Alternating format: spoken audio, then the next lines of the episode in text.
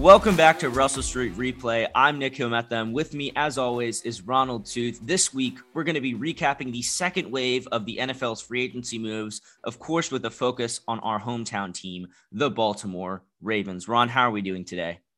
Uh, we're doing okay, I think. You, you know, it's it's been sort of an interesting week, putting it lightly, um, since the last time we met, for sure. You know, we've had the whole Za'Darius Smith saga and bunch of other things that we'll get into throughout the course of this show. But I mean, I guess we're doing okay, you know, for the most part. How about you, my friend? I'm doing, I'm doing well. I mean, looking at a, looking at a roundup of the moves, I'm glad the Ravens made more moves after signing Marcus Williams and Morgan Moses, the two signings that we recapped last week. They added defensive tackle Michael Pierce, a former Ravens undrafted free agent, um, and, and re-signed Patrick Ricard, two big, big men that are back in Baltimore.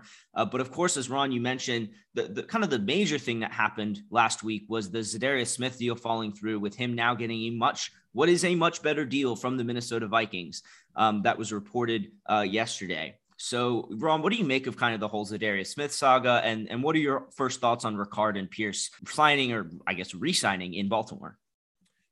All right, so we'll start with the Za'Darius Smith situation, because that is pretty easily the most notable of all of the things that have happened to the Ravens this offseason. And, um, I mean, just right off the rip, obviously, I'm not happy about it, like everybody else. Um, I think it's kind of funny how Za'Darius Smith managed to um, tick off both of his former fan bases in one fell swoop yesterday by signing with, with the Minnesota Vikings, of all teams, uh, kind of pulling a Brett Favre there. Um, I, I just, I don't know that I put all of it on him, though. I, I mean, when you look at what Von Miller just got, and you look at what Chandler Jones got just, you know, an hour before Za'Darius announced, or the the signing or agreement to a signing for Za'Darius got announced, and it was, I mean, he was making pennies on the dollar compared to what those guys were getting. Um, we've also heard, we, we don't know specifics, but we've heard some things about how the Ravens did kind of alter their offer after that uh, initial, that eight point seven five A A V price point. Uh, when they came back to the table, they had something else. Um, apparently that was agreed to as well, but then the next day it was, no, we're just going to uh, continue testing the waters. I can't say I blame him as much as, uh, you know, as much as it is an annoyance being a Ravens fan like we are, I can't say I blame him. Yeah, and so it's one of the things that they – he went to go test his market. He felt like he could get more money than, you know, less than nine million dollars a year, which, again, when when I first heard about this deal, when you and I were first talking about it, we were so excited. Another crazy Eric DaCosta deal he pulled off. And so, you know, and, and so the Ravens go, and, and Smith came back. He wanted more money. The Ravens were like, yeah, we understand, because we felt like we were paying you, like, under your value. Mm-hmm. Then they were willing to pay him more.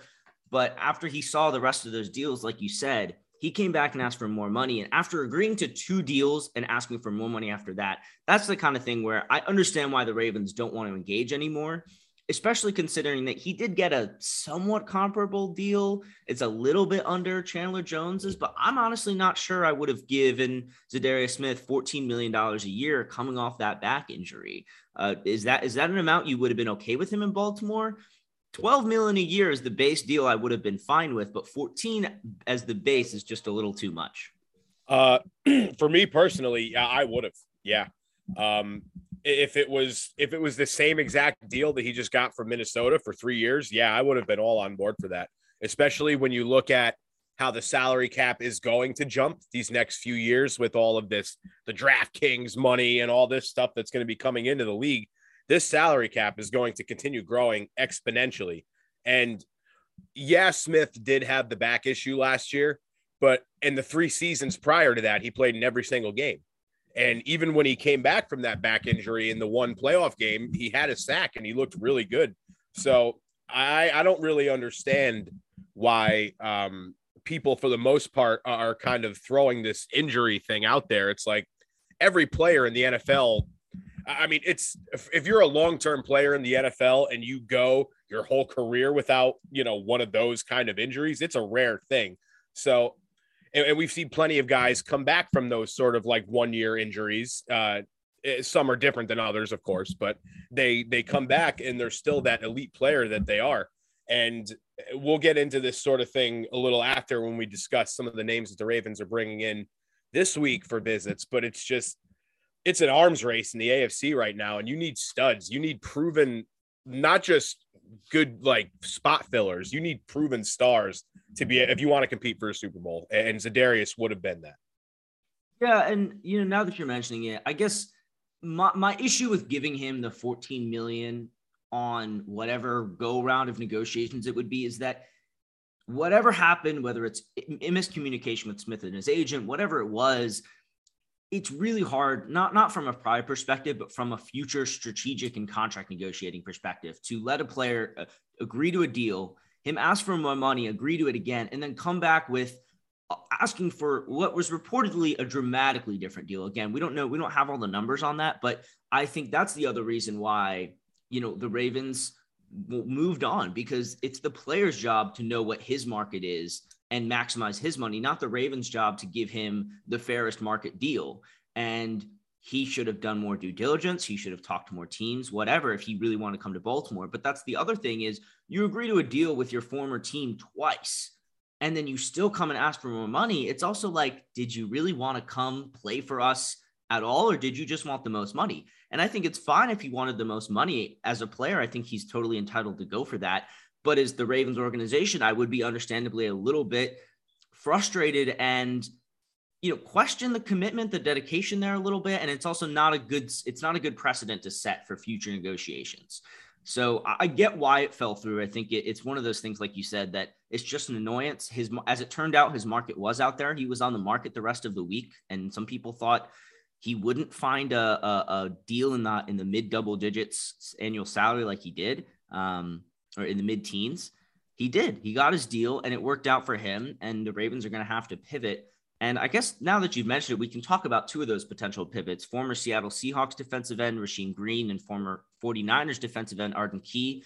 They're both visiting the Ravens today. It's kind of interesting. They're both they're very, very similar players, um, both twenty eighteen third-round picks, both had a career-high six and a half sacks last year, both coming from the A F C West, and both can rush the passer from a variety of inside and outside alignments, but I don't really think they're top-tier run defenders the way we're normally used to in Baltimore, which isn't a concern. It's just kind of interesting that the Ravens are really looking like they're prioritizing getting to the quarterback, which is good. Yeah, that is good. Um, just quick aside, I don't mean to cut you off here, but we just got a tweet from Rappaport, not Ravens related, but uh, the Kansas City Chiefs have given Tyreek Hill's agent permission to seek a trade. That is, um, that's some interesting news. Uh, we'll, we'll cover yeah, that. We'll cover that at some point in the future. Anyway, sorry for the misdirect there, because uh, this is kind of something I've got a lot to say about with uh, the Rasheem Green and Arden Key kind of visits, because they're solid players. As you mentioned, they're they're both coming from the N F C West. Um, but that's all they, to me, that's all they are. They're just solid. Like, you're just filling a hole as opposed to vastly. A big bucket of mid. Yeah. Like, it's a huge bucket of mid. Yeah. Like, and that's what's frustrating to me, which is like, yeah, you like need elite. You need elite in this league, in this A F C. Exactly. And, and like, we've always kind of tried to keep, you know, a level head in terms of seeing the upside in the things that the Ravens do. But uh, we're at a point now where that classic, like, just everything has to be the right player at the right price. That's not going to fly when you've got teams like the Raiders going and trading for Davante Adams and giving him a record contract and signing Chandler Jones, or any of these other teams, or like, even Tennessee this past weekend going and getting Robert Woods for a sixth round pick. Like, like why could, why could the Ravens not have done that? And, and I know I, I sound like every Twitter fan right now, and it's taken a lot for me to get to this point. So trust me, it's a very bittersweet pill to swallow. But when you're down by, or when you're up by two points on the last drive of the game and Josh Allen is standing in the huddle, I'm sorry, Rasheem Green, Arden Key, and, and Bowser, as much as I love Bowser, like, that that doesn't inspire me that we're going to bring this thing home. Like, and when you look, th- that's kind of tying back into the Za'Darius thing. It's like when you saw that Jones was gone and you saw that Von Miller was gone, like he was head and shoulders the best still on the market and probably the only name that was still on the market that you would consider a superstar. So it's like, like, go get him, man. Like, don't, don't waste the, the precious few amount of cap dollars you have left when you're not restructuring Marlon yet. And you're, you're, you haven't done anything with Stanley's contract. Miles Boykin and Sam Cook are still on the roster, taking up almost five million dollars in cap space. Like, I just, I don't get it. I, I just, I mean, I, yeah, they'll be good, you know, hole fillers, like I said, but it just, it doesn't do anything to move the needle, and it really doesn't improve your chances in the grand scheme of the A F C. Bringing in guys like this, like if you're winning, gonna... winning playoff games in the A F C, yeah. right? Like I think Green and Key can, you know, I think they're both fine players. I, I would have loved them as an additional signing right after Smith to round out the defensive line. They're a little bit younger, add a little versatility, all those things, but they don't profile as guys who, when the game's on the line, I'm saying, go get the quarterback. And that's, mm-hmm. that's kind of the big thing here. And, and it's, it is a tough situation. Like we talked about with Smith, right? When you get a player to agree, you think, okay, a player agreed, especially when he agrees on a second revised deal for more money, you think you're good, especially an ex-player. You, there, there might be an argument to be made that the Ravens should have been maybe a little bit more aggressive with their initial offers to Smith. But again, I don't blame them for wanting to be as efficient as possible with their cap room, because they could have went for Smith and still gone for another move. I mean, they made moves, signing Michael Pierce and Patrick Ricard. I don't think not getting Smith was what allowed them to make those moves. But it does make you wonder, like, once the once your second big swing of free agency falls through, the first one being Marcus Williams, who is certainly a big swing. I, I, I mm-hmm. you know, that is a huge signing for the Ravens. But once your second big swing falls through, it's unfortunately a little bit late in the market. There may not be those bigger swings out there. And you do, and you, and, and this is where I think the Ravens should pivot to, okay, who is the best remaining player out there? They do B P A in the draft a lot, best player available. That's not something you do a lot in free agency, but right now, given that I think they can free up enough, they have enough money and can free up a little bit more if they need to, to sign another high impact player, especially on defense. I don't see a reason not to do that. It's, and, and I would be frustrated if signing Rasheem Green or Arden Key are the reason that they don't, because Bobby Wagner is still out there. And while inside linebacker isn't a huge need, Bynes and Fort are both, you know, pretty could come back for very cheap and play very well.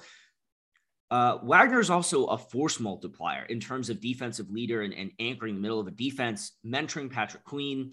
You know, that that's that's kind of the signing that that I would want them to do now that Smith has fallen through. You still need a high impact defender, even if you still sign a Key or a Green, to get another edge player, someone who's versatile, can rush inside outside like Smith could.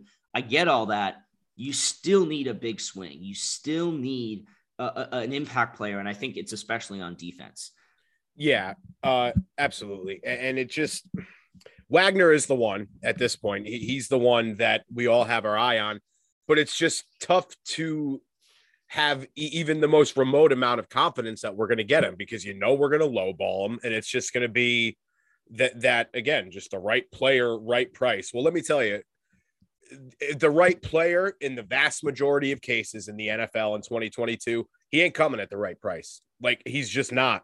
Like, when you look at the deals some of these guys get, and when you look at some of these ridiculous things like what the Jaguars did and how they just reset the market with the wide receivers and all this stuff that happened, like, unfortunately, you got to be willing to adapt, and you can't, as much as, you know, these sort of cornerstone pillar messages of the franchise are important, you know, the right player, right play, price, play like a Raven, that, that kind of stuff. They're important, but you also have to be willing to adjust. And we have seen over the last two years and specifically this offseason, one of the most seismic shifts and adjustments in the A F C that we've ever seen in the, in, in a, at least in our lifetime.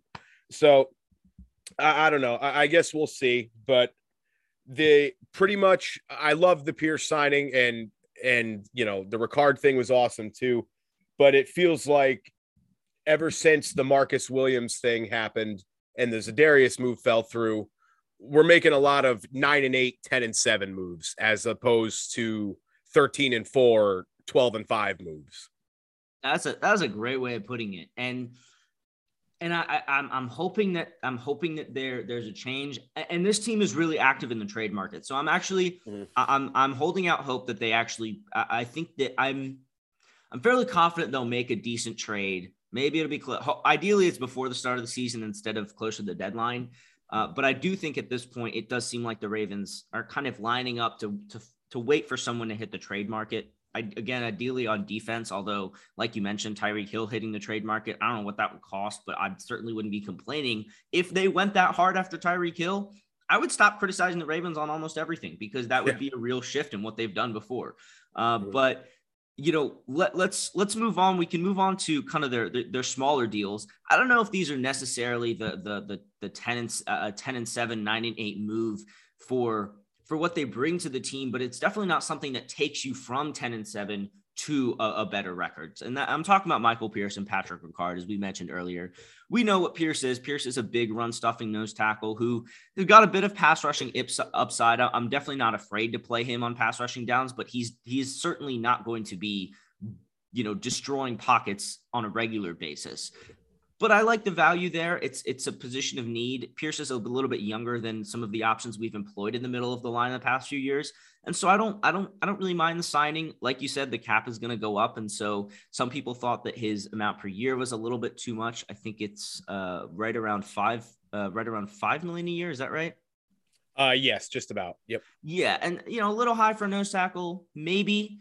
But I actually, the cap going up, I'm not too worried about the deal. I'm a big fan of the Ricard deal. He, he's huge in the offense, and I think it's a sign that we are going to get back to a little bit of bully ball this year after signing Moses as well. And I think that's important for this team. That that is what helps open up this passing offense. I think people who are saying that the Ravens offense needs to go some, undergo some kind of huge revolution and change into, you know, the Chiefs or something like that, or not really understanding, one, the team that we have already built and have and, and are somewhat locked into, but two, how well that actually works in terms of how that can open up the pass game now that we have all of the weapons we should need on offense, at least. Uh, I actually think the Ricard signing is an appropriate amount of money for, for what I see as his value. And also, it's the official home of the Wild Pack. We love Pat Ricard on this podcast, and we'll give him the ball as much as he wants because he does – not just because we like him, but because he does the dirtiest work for this team. He he digs out dudes who are three hundred, three hundred fifty pounds regularly with a smile on his face. And he's just the kind of guy I love to have in Baltimore. So I don't know. I, I, I know they're not the big signings that you wanted, and maybe Pierce is a little bit of an overpay, but are there, are you okay with these, Ron? Would you, would you want to, would you want to take them back? Uh, no, I wouldn't want to take them back. Um, especially in the Ricard case, I love it. I mean, we saw how divided Twitter got yesterday when the uh, when the news was announced, or two days ago, excuse me, when the news was announced that he resigned. And I just, I think it's probably, I mean, outside of the the obvious Marcus Williams, it's the I think Ricard coming back is the best move they've made so far, and could end up being the best move. You know, when we look at how the dust settles in twenty twenty-two, could end up being the best deal even overall. I mean, we're going to have Dobbins and Edwards back. The running game is going to be back to what it was. When you're coming off these kind of severe, you know, knee A C L injuries, you you want all of the help in front of you that you can get during that process where you're sort of getting back up to speed. And the best fullback in all of football definitely is is a hell of a, um, I guess we'll call it a security net, you know, in front of you to, to kind of just make sure you're not going to be taking bulldozer. Yeah, yeah. To make sure you're not going to be taking that first hit from the first guy that comes through the line. You're going to have some room there to be able to maneuver. So it's big. And I mean, you know, we are the Wild Pat podcast. And so the, the, I'm sure that they will find a lot of other creative ways to get him involved in twenty twenty-two now that they know they have him long-term. So that, that, that's great. Um, in terms of Michael Pierce, It's it's okay. It's cool. You know, may, like you said, maybe a little bit more than you would have liked to see. And if it's though, if it's those two moves just paired with Key and or Green, and then we're quiet until June, like I'm not thrilled. But just in a vacuum, the Pierce move itself, it's cool. Um, it's it's. I don't. I don't want to say it's a complete lateral step because he he is younger and he could kind of bring, I guess I'm trying to think of how to word it, and I may be totally off base, but I guess it almost feels kind of like a, like a reinforcements, or like when you bring back players that used to be there, it kind of feels like a, almost like a home, like it, it's more of a boost than as opposed to, you know, if Michael Pierce had never played for the Ravens and it was just, oh, okay, we're bringing in another middle of the pack, like nose tackle, it would have been like, okay. But just the fact that he's got the familiarity and it's more of like a feel good thing. I think that there's more to that than just what you would think on the surface. Yeah. Yeah. There's, there's clear fit in the system. There's clear comfort with him in Baltimore playing, you know, a lot of snaps. He is coming off an injury last year. Not like, not one that I think is likely to affect him into the end of next season.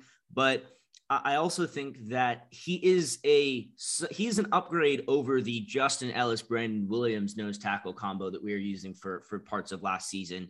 I don't think he certainly doesn't. I don't think has the upside of Calais Campbell. Campbell can still, you know, wreck snaps at will, but Pierce is just a better nose tackle right now, offers a lot more passing, pass rushing upside, especially than Ellis and Williams. And I think that's the thing that encourages me about the deal. There were a lot of nose tackles they could have run out and grabbed, but I think they grabbed one that had more pass rushing upside than most of the other guys in the market.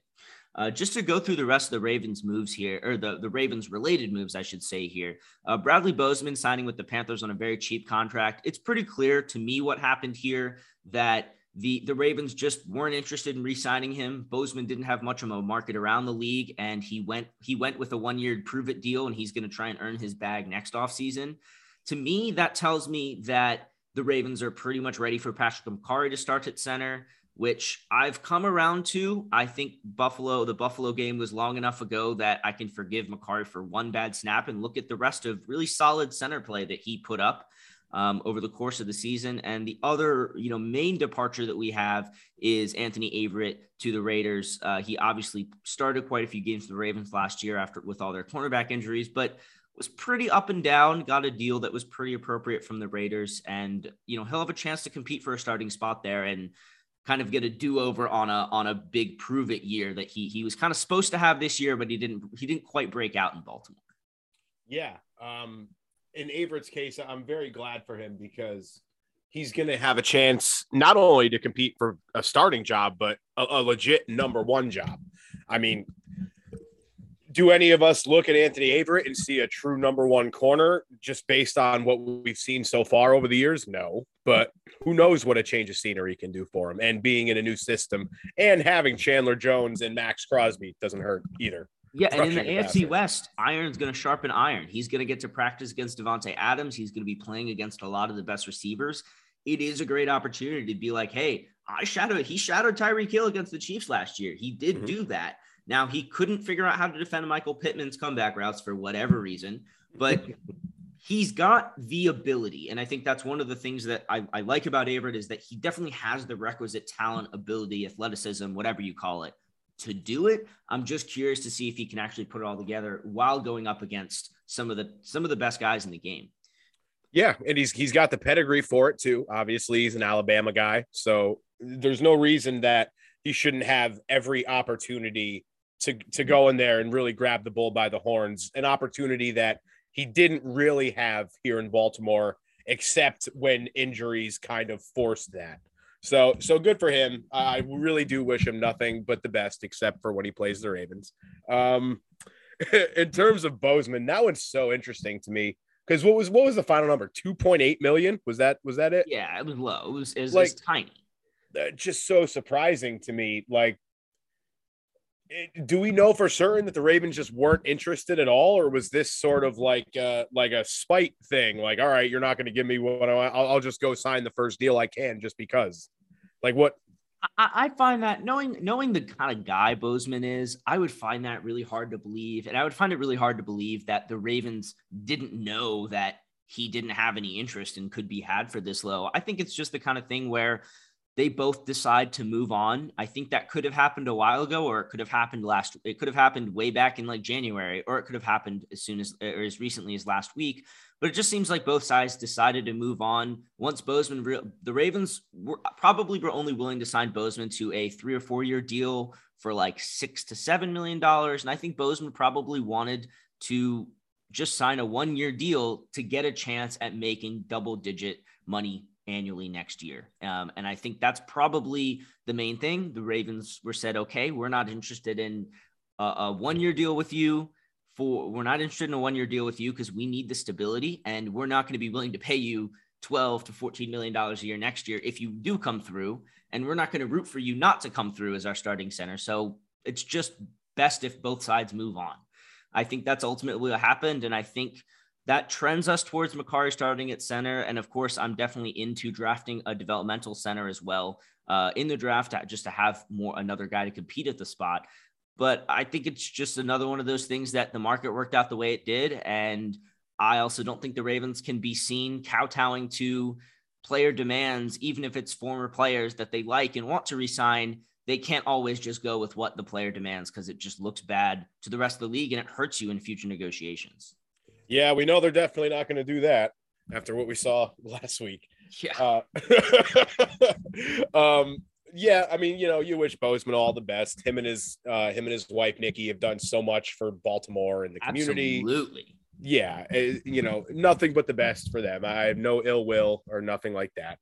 Um, it, it was just interesting to uh, for me to see personally when you looked at the final contract numbers and you look at the fact that the Ravens now have a massive hole at center that you like, maybe they're trying to fill with Macari, but can you really be that confident like in that if we're going into week one and that's the situation? Who knows? I guess only time will tell. But um I yeah mean, there's we, there's still a lot of work to do. We saw Macari play right tackle with his short, like he does have short arms for a tackle, and I'm not like a huge arm truther, but it does impact your play. And he played well against really good edge rushers last year. Again, that not all that technique necessarily translates to playing center, but he played center pretty well in twenty nineteen. And I just, I think that he could just get the job done. I'm just confident in his ability to fight and, and, and fight and win. Um, we, you know, and, and if he wins the center starting center job and, and really does well this season, we will add him into the Wildcat as well as a special option of some sort, because he is also a very valuable Patrick in Baltimore. So moving on, the rest of the Ravens related moves, some ex players moving around, Joe Flacco re-signing with the Jets, Tyrod Taylor and Jihad Ward, uh, Ward reuniting with the, uh, with Wink Martindale with the New York Giants. Uh, and Hayden Hurst, our, our former first rounder, the legendary first rounder that we, the first round pick that we took before Lamar Jackson, signed with the, the rival Bengals. So we're going to see him next season. Um, that's one of the many moves the Bengals made. They also signed uh, La'el Collins, Alex Kappa, Ted Karras to boost up their O-line for Joe Burrow. Uh, a lot of other moves around the A F C North that I could go into. The Steelers signing Mitch Trubisky, O-line, et cetera. But the big one that I think is worth addressing is the Browns trading and signing Deshaun Watson to a big contract. And what is, what is just an abhorrent move. Obviously it doesn't need to be said that, that Watson is embroiled in uh, quite a scandal right now. He has many, many women who have accused him of sexual misconduct during massage sessions that forced him to basically sit out the twenty twenty-one season. He might be forced to sit out the twenty twenty-two season. But fear not, Deshaun, because the Browns did everything in their power to make sure that you can avoid accountability for what you've done by making sure that your contract this year, whatever they pulled off with the, I don't want to get into all the numbers, but they basically, the Browns traded for Deshaun Watson and structured his deal in such a way that he, if he's suspended for, you know, the sexual misconduct that he's accused of, if he's suspended for it this season, he won't take any financial hit for it. And not only did Brown structure his contract that way, but that was how they got him to Cleveland. They called Watson and basically said, we'll guarantee you for two hundred thirty million dollars and we'll structure in a way that protects you if you get suspended for these pretty bad things that you're accused of doing. And I think that that is a frankly just abhorrent thing for a franchise to do. And I couldn't imagine being a Browns fan and having a like a wife or a daughter, much less being a female Browns fan at the moment, and, and trying to root for a team that has gone completely out of its way and in fact bent over backwards and played several games of Twister to make sure that a guy who has more than twenty accusations of sexual misconduct around him can make over two hundred million dollars. I actually, I'm getting angry and angrier as I talk about it. Yeah, I can tell you're getting fired up, and honestly, justifiably so. Um, uh, all I can really say in terms of the Browns is when, I guess when you're so used to losing for such a long period of time, you'll, you'll do just about anything to obtain the success that you would like. It's, it's a very, uh, a very tricky situation because a lot of this stuff is still playing out, but it's very hard to kind of put together a defensible argument and say, oh, twenty-two women are all lying about this. You know, if it's, I'm not even going to say if it's one, you could just say that they're just, but because when things like this pop up, like we can't reach the point where the first, um, the first reaction is, oh, well, they're lying about being abused. Cause yeah. it's just, yeah, we can't get there. And so, so I think one of the things that that that just strikes me, this is this is kind of my first full season really covering the N F L in this much depth. And I found that I love pretty much every team. I can find reasons to root for literally every team in the N F L, not when they're playing against the Ravens, but I can even find reasons to even root for the Steelers. We've, you've heard me talk about liking the Bengals. You know, my, my, my, my father hates the Indianapolis Colts, but I'm going to have a hard time not enjoying watching Matt Ryan succeed with them and hoping that he does succeed with them this season after his introductory press conference.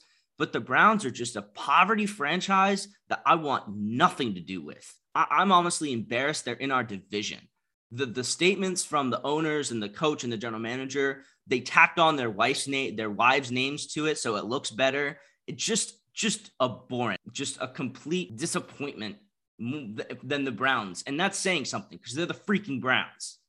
Yeah, it's it's it's nasty because uh... as, as it as it as it stands right now, these are all ongoing things. And I mean, he could he could end up being guilty in civil court of all of them. And and then what do you do if you're the Browns? But they didn't care about that. They didn't care about any sort of morality in the situation.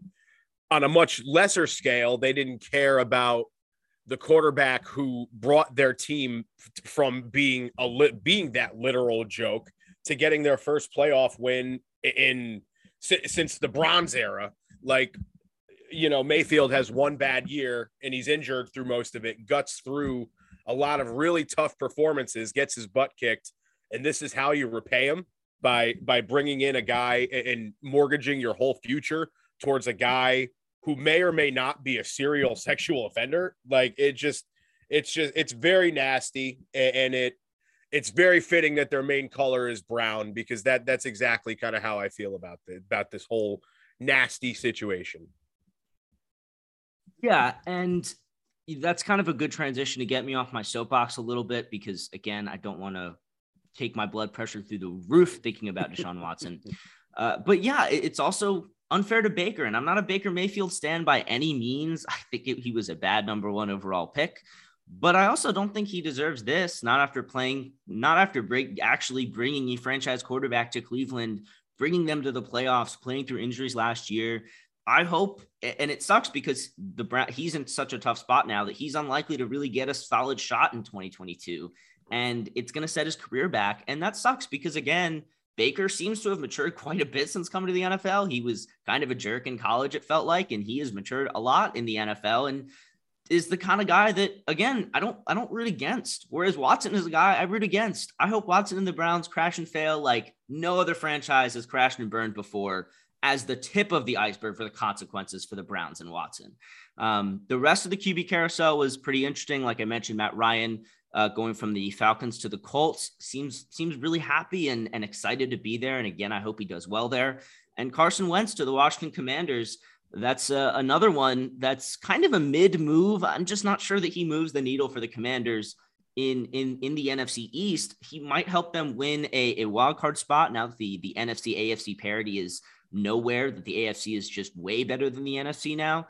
Maybe Wentz can help Washington get a wild card spot. uh, because I do think they have a they have an okay rest of their team and a good amount of draft capital, but they did they get they did just give up some of that capital to acquire Wentz, and I'm just not sure he's going to deliver in a way that, you know, a guy that you could have for a lot cheaper and no draft capital would do roughly the same. Yeah, Washington's definitely feeling pretty silly right now. Um, I'd imagine they, they kind of jumped the gun on the Wentz thing. And when you look at what's kind of transpired since in terms of the Watson deal, uh, and with Baker now being available and up until recent days, Matt Ryan being available, that feels like one where if they could go back, they definitely would. But, you know, they had that knee-jerk reaction when they saw these other quarterbacks kind of flying around and they saw they weren't going to be in on Watson or Russell Wilson or Rodgers.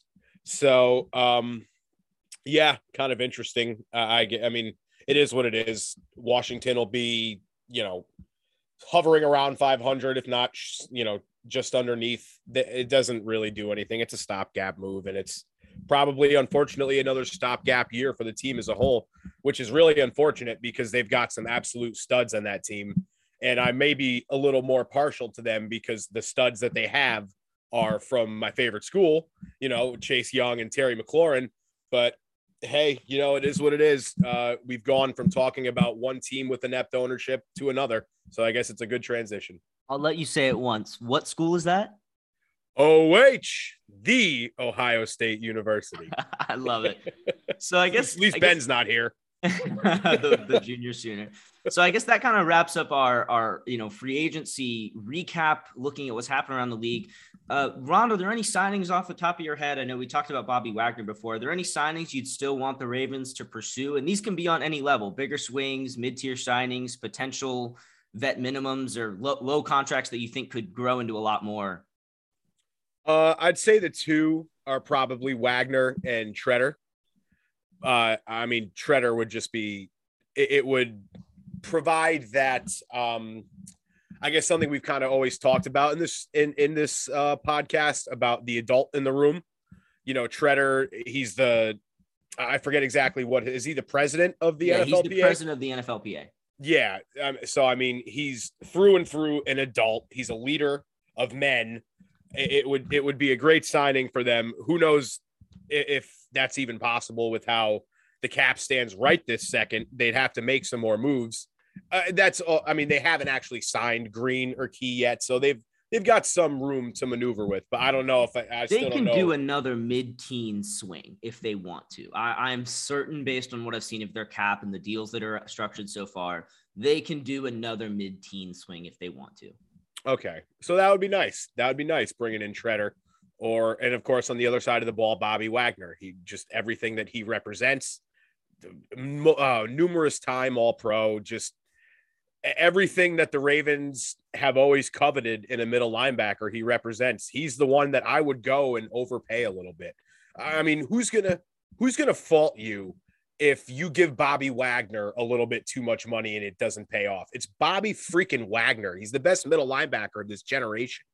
Yeah. And I'm also okay structuring, you know, if you want to make it a deal that is actually a little bit front, like is mm-hmm. a little bit loaded in a way that makes it easier to cut him after one or two seasons. If it really isn't working out, or he's really taking a step back, I'm fine. You know, I'm I'm fine structuring contracts a certain way to make things work for the future, but what I'm not fine with is not trying to go for it at all, obviously, and that's something that you'd want to see.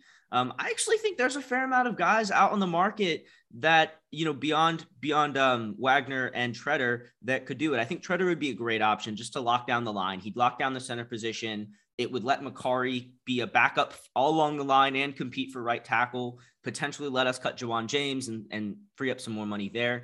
But there are a lot of interesting players out there. There are some older guys like Akeem Hicks and Ingram and Melvin Ingram along the D-line, uh, Jerry Hughes. Uh, but there's also like a Derek Barnett, a guy who I think could be an interesting edge rusher if he's still on the market later uh, for, for a little bit more, uh, cheaper of a deal. He, he might need to prove himself a little bit more. And there's also one that I can't help but think about him still being on the market, even though I know it really doesn't make a lot of sense, is Tyrann Mathieu. I know we already signed Marcus Williams, but again, it's that situation. The Ravens always go best player available in the draft and, and typically fill needs in free agency. But I also think that they have the money to take another big swing. And it seems like Tyrann Mathieu's market isn't there the way people thought it would be. Something, a short, a sh- maybe a two-year deal worth like twenty-five million dollars could be something good for both sides. And yeah, you have a couple extra safeties on your team, but then you just get to play a really versatile, switchy a defense that has really good defensive backs. There's an argument to be made if you can't secure the top defensive linemen, edge rushers, go after the best defensive backs and linebackers available. And that's kind of think that's what we're looking for in Mathieu and Wagner. Yeah. Uh, Math Mathieu would be, it would be interesting. you know, it, it, I think at the beginning of this, this whole offseason, if you had told us that we'd end up with Mathieu and Marcus Williams, we probably would have told you that you were crazy. But it, that would be really interesting because then you can, you'd essentially have two guys who can both play what was the Daxton Hill role in Mike McDaniels' defense in Michigan. You know, you have Chuck Clark and Tyrann Mathieu who can just be sort of that free roaming sort of, is he, is he, uh, is he going to play, you know, down in the box and be almost kind of like a linebacker? Is he going to, you know, is he going to drop back and is he going to be a safety? There's just, there's so many different things that you'd be able to do with that combination of guys in the secondary. And I don't think if there's one like position group in the N F L that you really want an abundance of riches, it's got to be the secondary when you look at all these teams today throwing the football. Oh, we know that well from last year. And the other thing is like, the N F L isn't a standard like four three three four is your base set league anymore. Your mm-hmm. base set now is nickel. Your base set is five mm-hmm. defensive backs, two linebackers, and four guys on the line. Mm-hmm. That is that is what most teams play as like what they're looking at in their starting lineup. And so loading up on defensive backs when you're p- putting five of them out there, Mathieu and Clark play with enough of an edge and, and tackle well enough that I think that you could play a ton of dime with them, Tony Jefferson. Like there are just a ton of options that emerge if you do go with Mathieu and you do decide, okay, I'm just going to make sure that no receivers get open. Um, th- that that is an option. And it, it would be, I think it's unlikely, obviously, but it would be kind of an interesting zig um, where, where are the Ravens zagging where a lot of other teams are zigged or whatever the, the phrase our fan base loves. Something uh, so, like that. Yeah. He, uh, actually, before we move on, there is one more name that I wanted to throw out there. And, um, you know, I, I'm not usually the, the, let me think of how to put it. I'm not usually one that's trying to jump at a receiver with question marks, whether it's injury or on the field or off the field stuff. Um, but I'm taking a very hard look at Odell Beckham if I'm the Ravens at this point. When you look at what these teams are loading up on, even if Miami ends up with Tyreek Hill, they're going to be a legitimate threat. Like they're going to have a, a lot of great weapons on the outside with Parker and Waddle. And then if you get Tyreek Hill and you just look at some of these other teams with just Diggs and now we got Adams and just go down the list. I mean, you, you can never have too much talent at receiver too. And while Beckham, yeah, he might not be coming back until October because of the A C L injury. At the same time, that's going to drop his price point tremendously.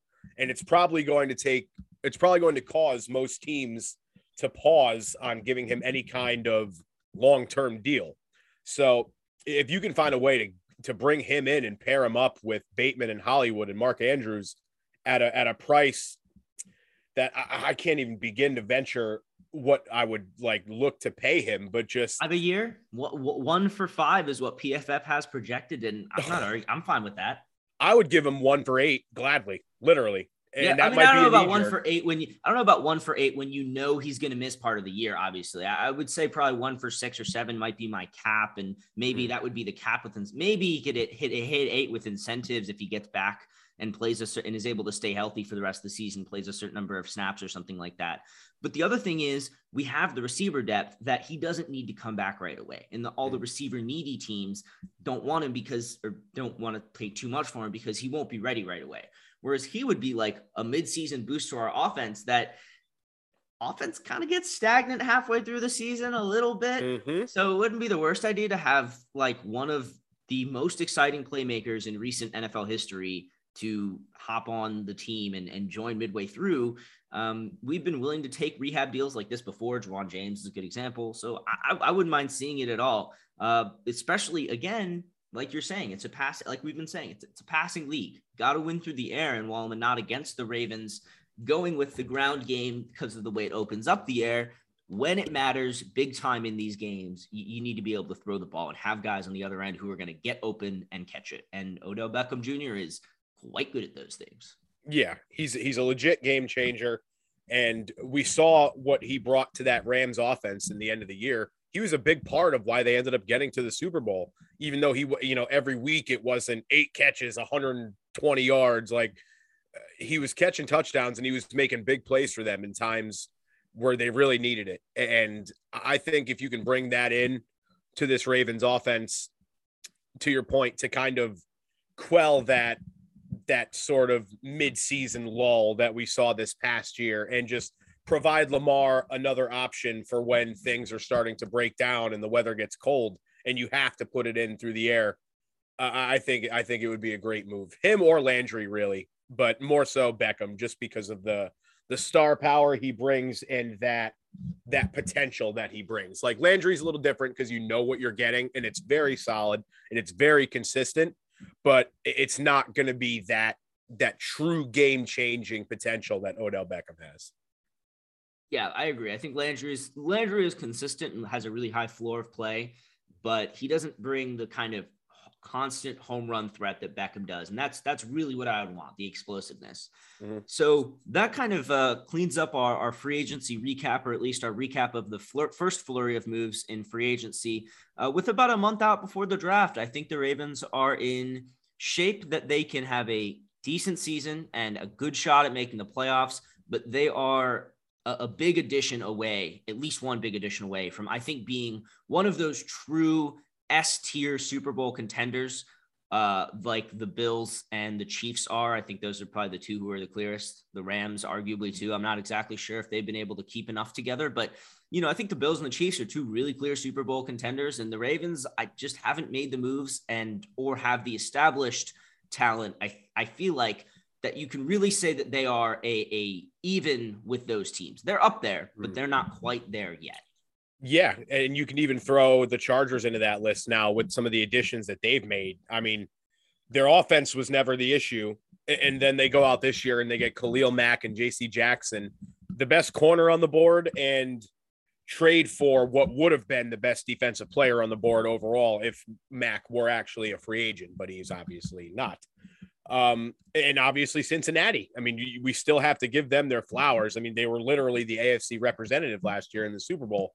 And you, you know, we could say what we want about, you know, uh, maybe the path wasn't as easy as some of these other teams, or it wasn't as difficult as some of these other teams, but they were still there and they're not going to get any worse. You know, they, all they've done is shore up their offensive line, which was their biggest issue. Uh, I, I think that we've got a lot of work to do. If, like you said, if we want to get into that, that tier of teams that you really think are legitimate Super Bowl contenders beyond just, you know, hey, look out for them. You, you know, just, we hear that every year about these teams, and then they come in and they lose in the first round of the playoffs. Like, it just, they've got, they've hey, got a lot of, want, they've got a lot of work to do if they want to, if they want to jump into where they want to go. And with, Lamar's not getting any younger, and I'm not saying that in the sense of like he's actually getting old. I'm saying that in the sense of like his rookie contract's running out. We're going to have a lot of questions in terms of what's going on there in the coming seasons. This Super Bowl window isn't as wide open as some fans would like to think just because Lamar Jackson's our quarterback. I agree. We could, yeah. So, so it, it just, you, you can't afford to have any of those building years when you have a quarterback and a team in place that should, or or cornerstone pieces in place that should be, uh, th- that should be leading you to a Super Bowl, I guess. Yeah, I agree, and I, I think those, again, you're hoping they can swing a big move. I'm not even sure if a move like Wagner moves that needle enough, but it's at least something. And and again, like I said, players like Wagner, players like Tyrann Mathieu, they can have a multiplying effect where they help other players get better and play better. And so it's possible, but they need to make those moves. Ron, thanks so much for joining. As always, uh, we'll be back with more draft coverage, more free agency recaps as we move closer to the N F L draft at the end of April. Uh, thanks so much. Just kidding. We're back because Kansas City Chiefs have traded six-time Pro Bowl wide receiver Tyreek Hill to the Miami Dolphins for five draft picks, a twenty twenty-two first-rounder, the twenty-ninth overall this year, and a second-rounder this year, the fiftieth overall, as well as a fourth-rounder, and fourth- and sixth-round picks next year. So, first of all, as Ted McGuigan of The Athletic just tweeted, and I have to agree, this offseason is drunk. This is ridiculous.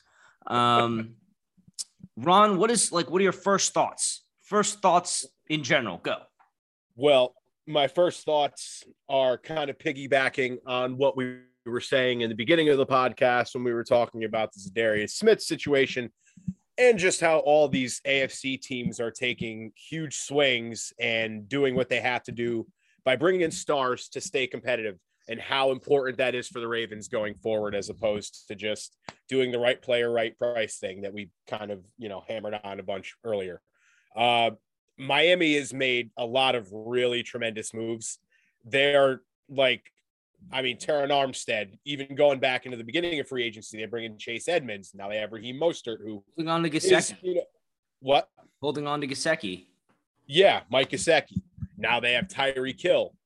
Uh, it, it just, It's like, wow, man, just another A F C team keeps getting better. And on the flip side of this, I know it may seem like this is like the end of the world for Kansas City.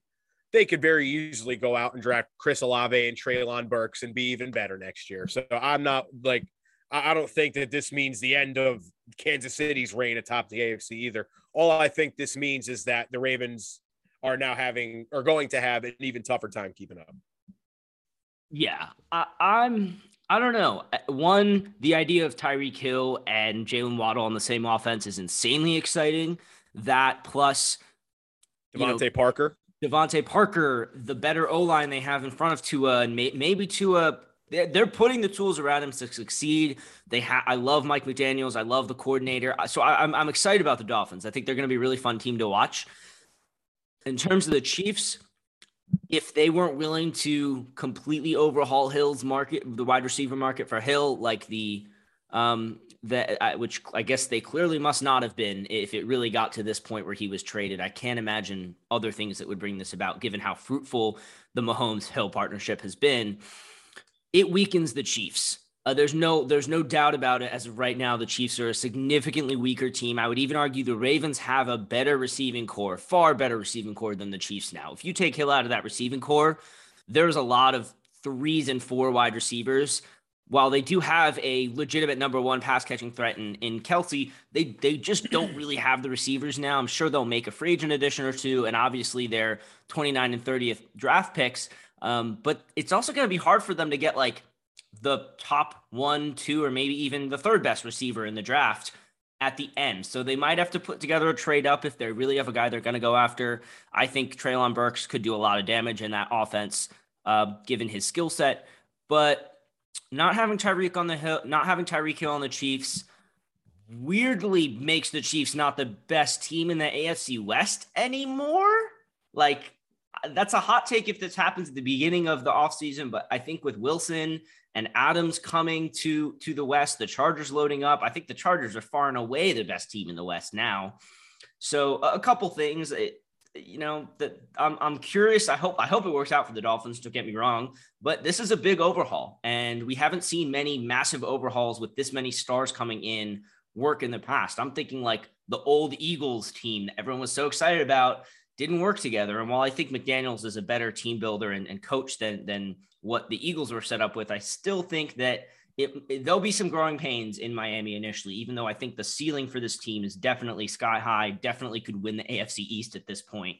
Um, though I, I still think I prefer the Bills, just in terms of, I think they are right now a better team. The Dolphins are going to have a lot of work to do to get to the point where they can be better than the Bills consistently, if that makes sense.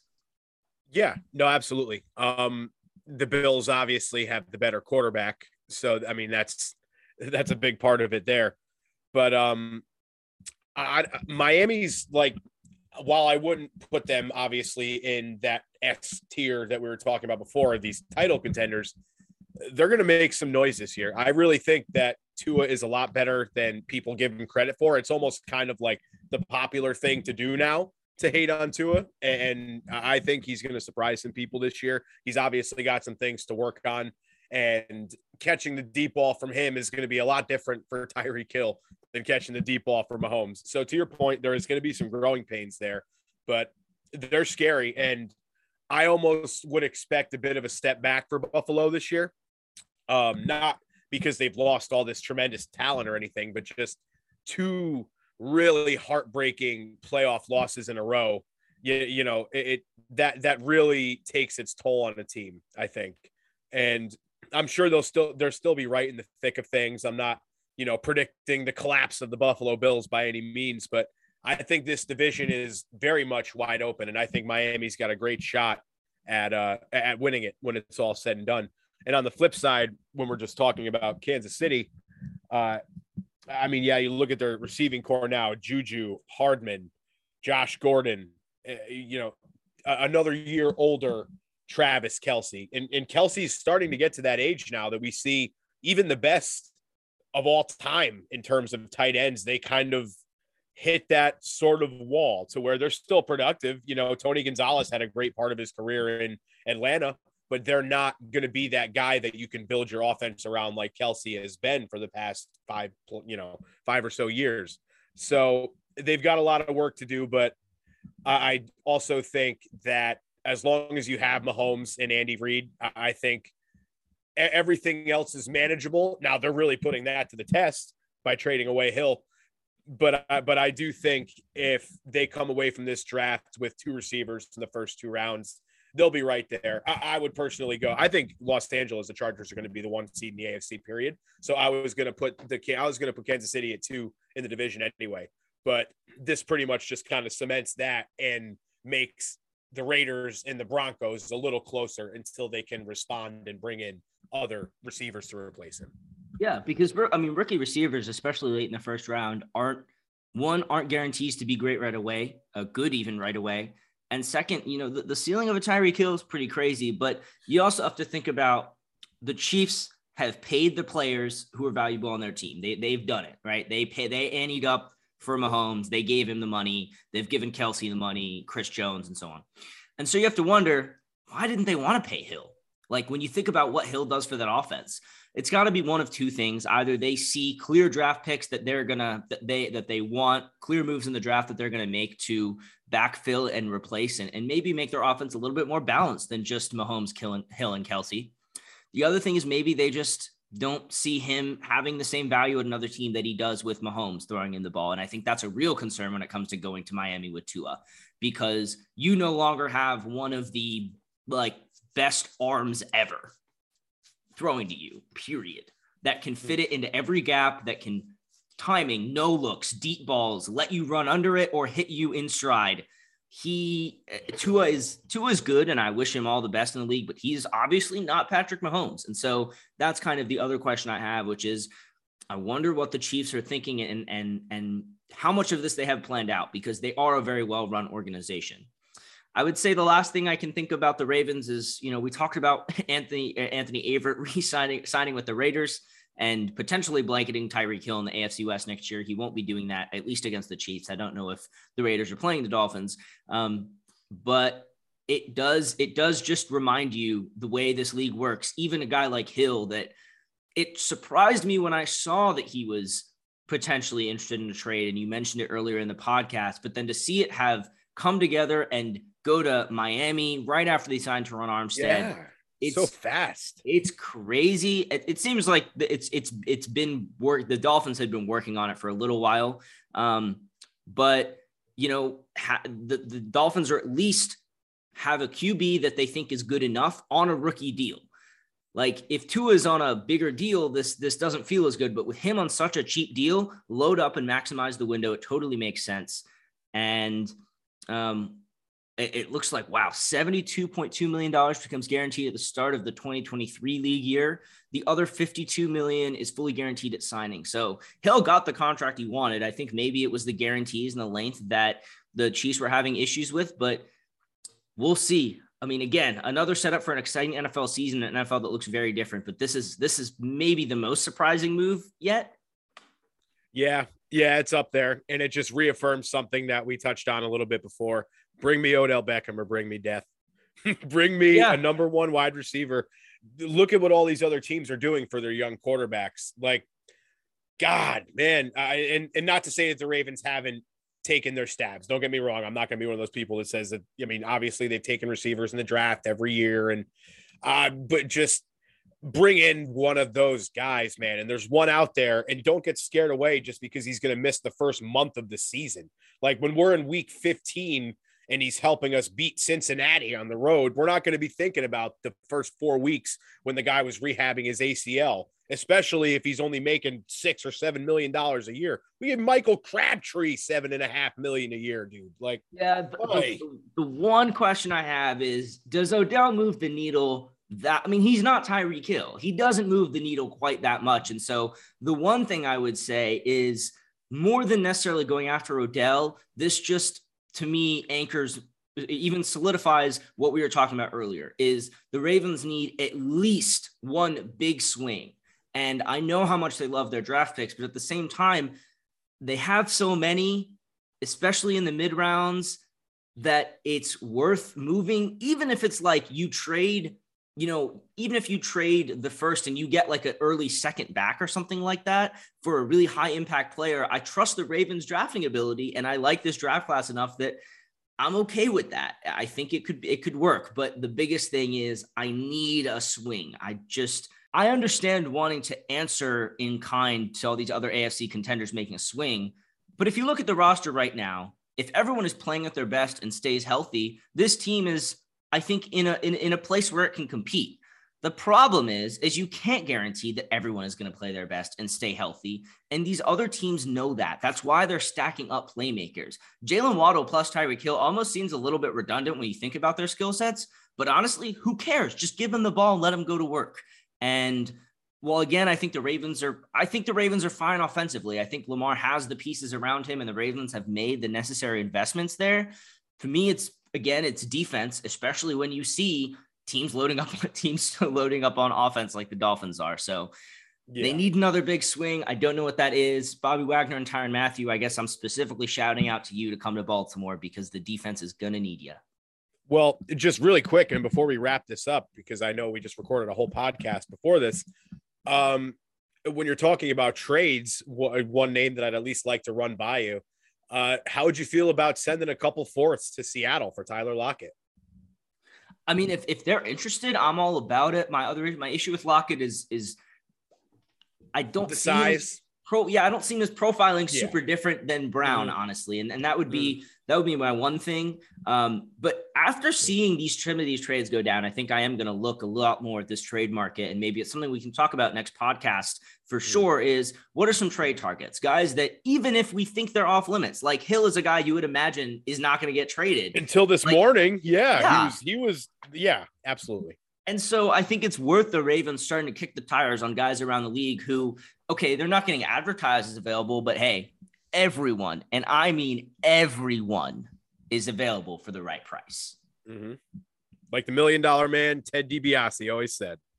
All right, well, again, Ron, thanks for hopping back on real quick to uh, to break down this Tyreek Hill news, and uh, fans for sticking around a little bit longer with us today, and we'll see you next podcast.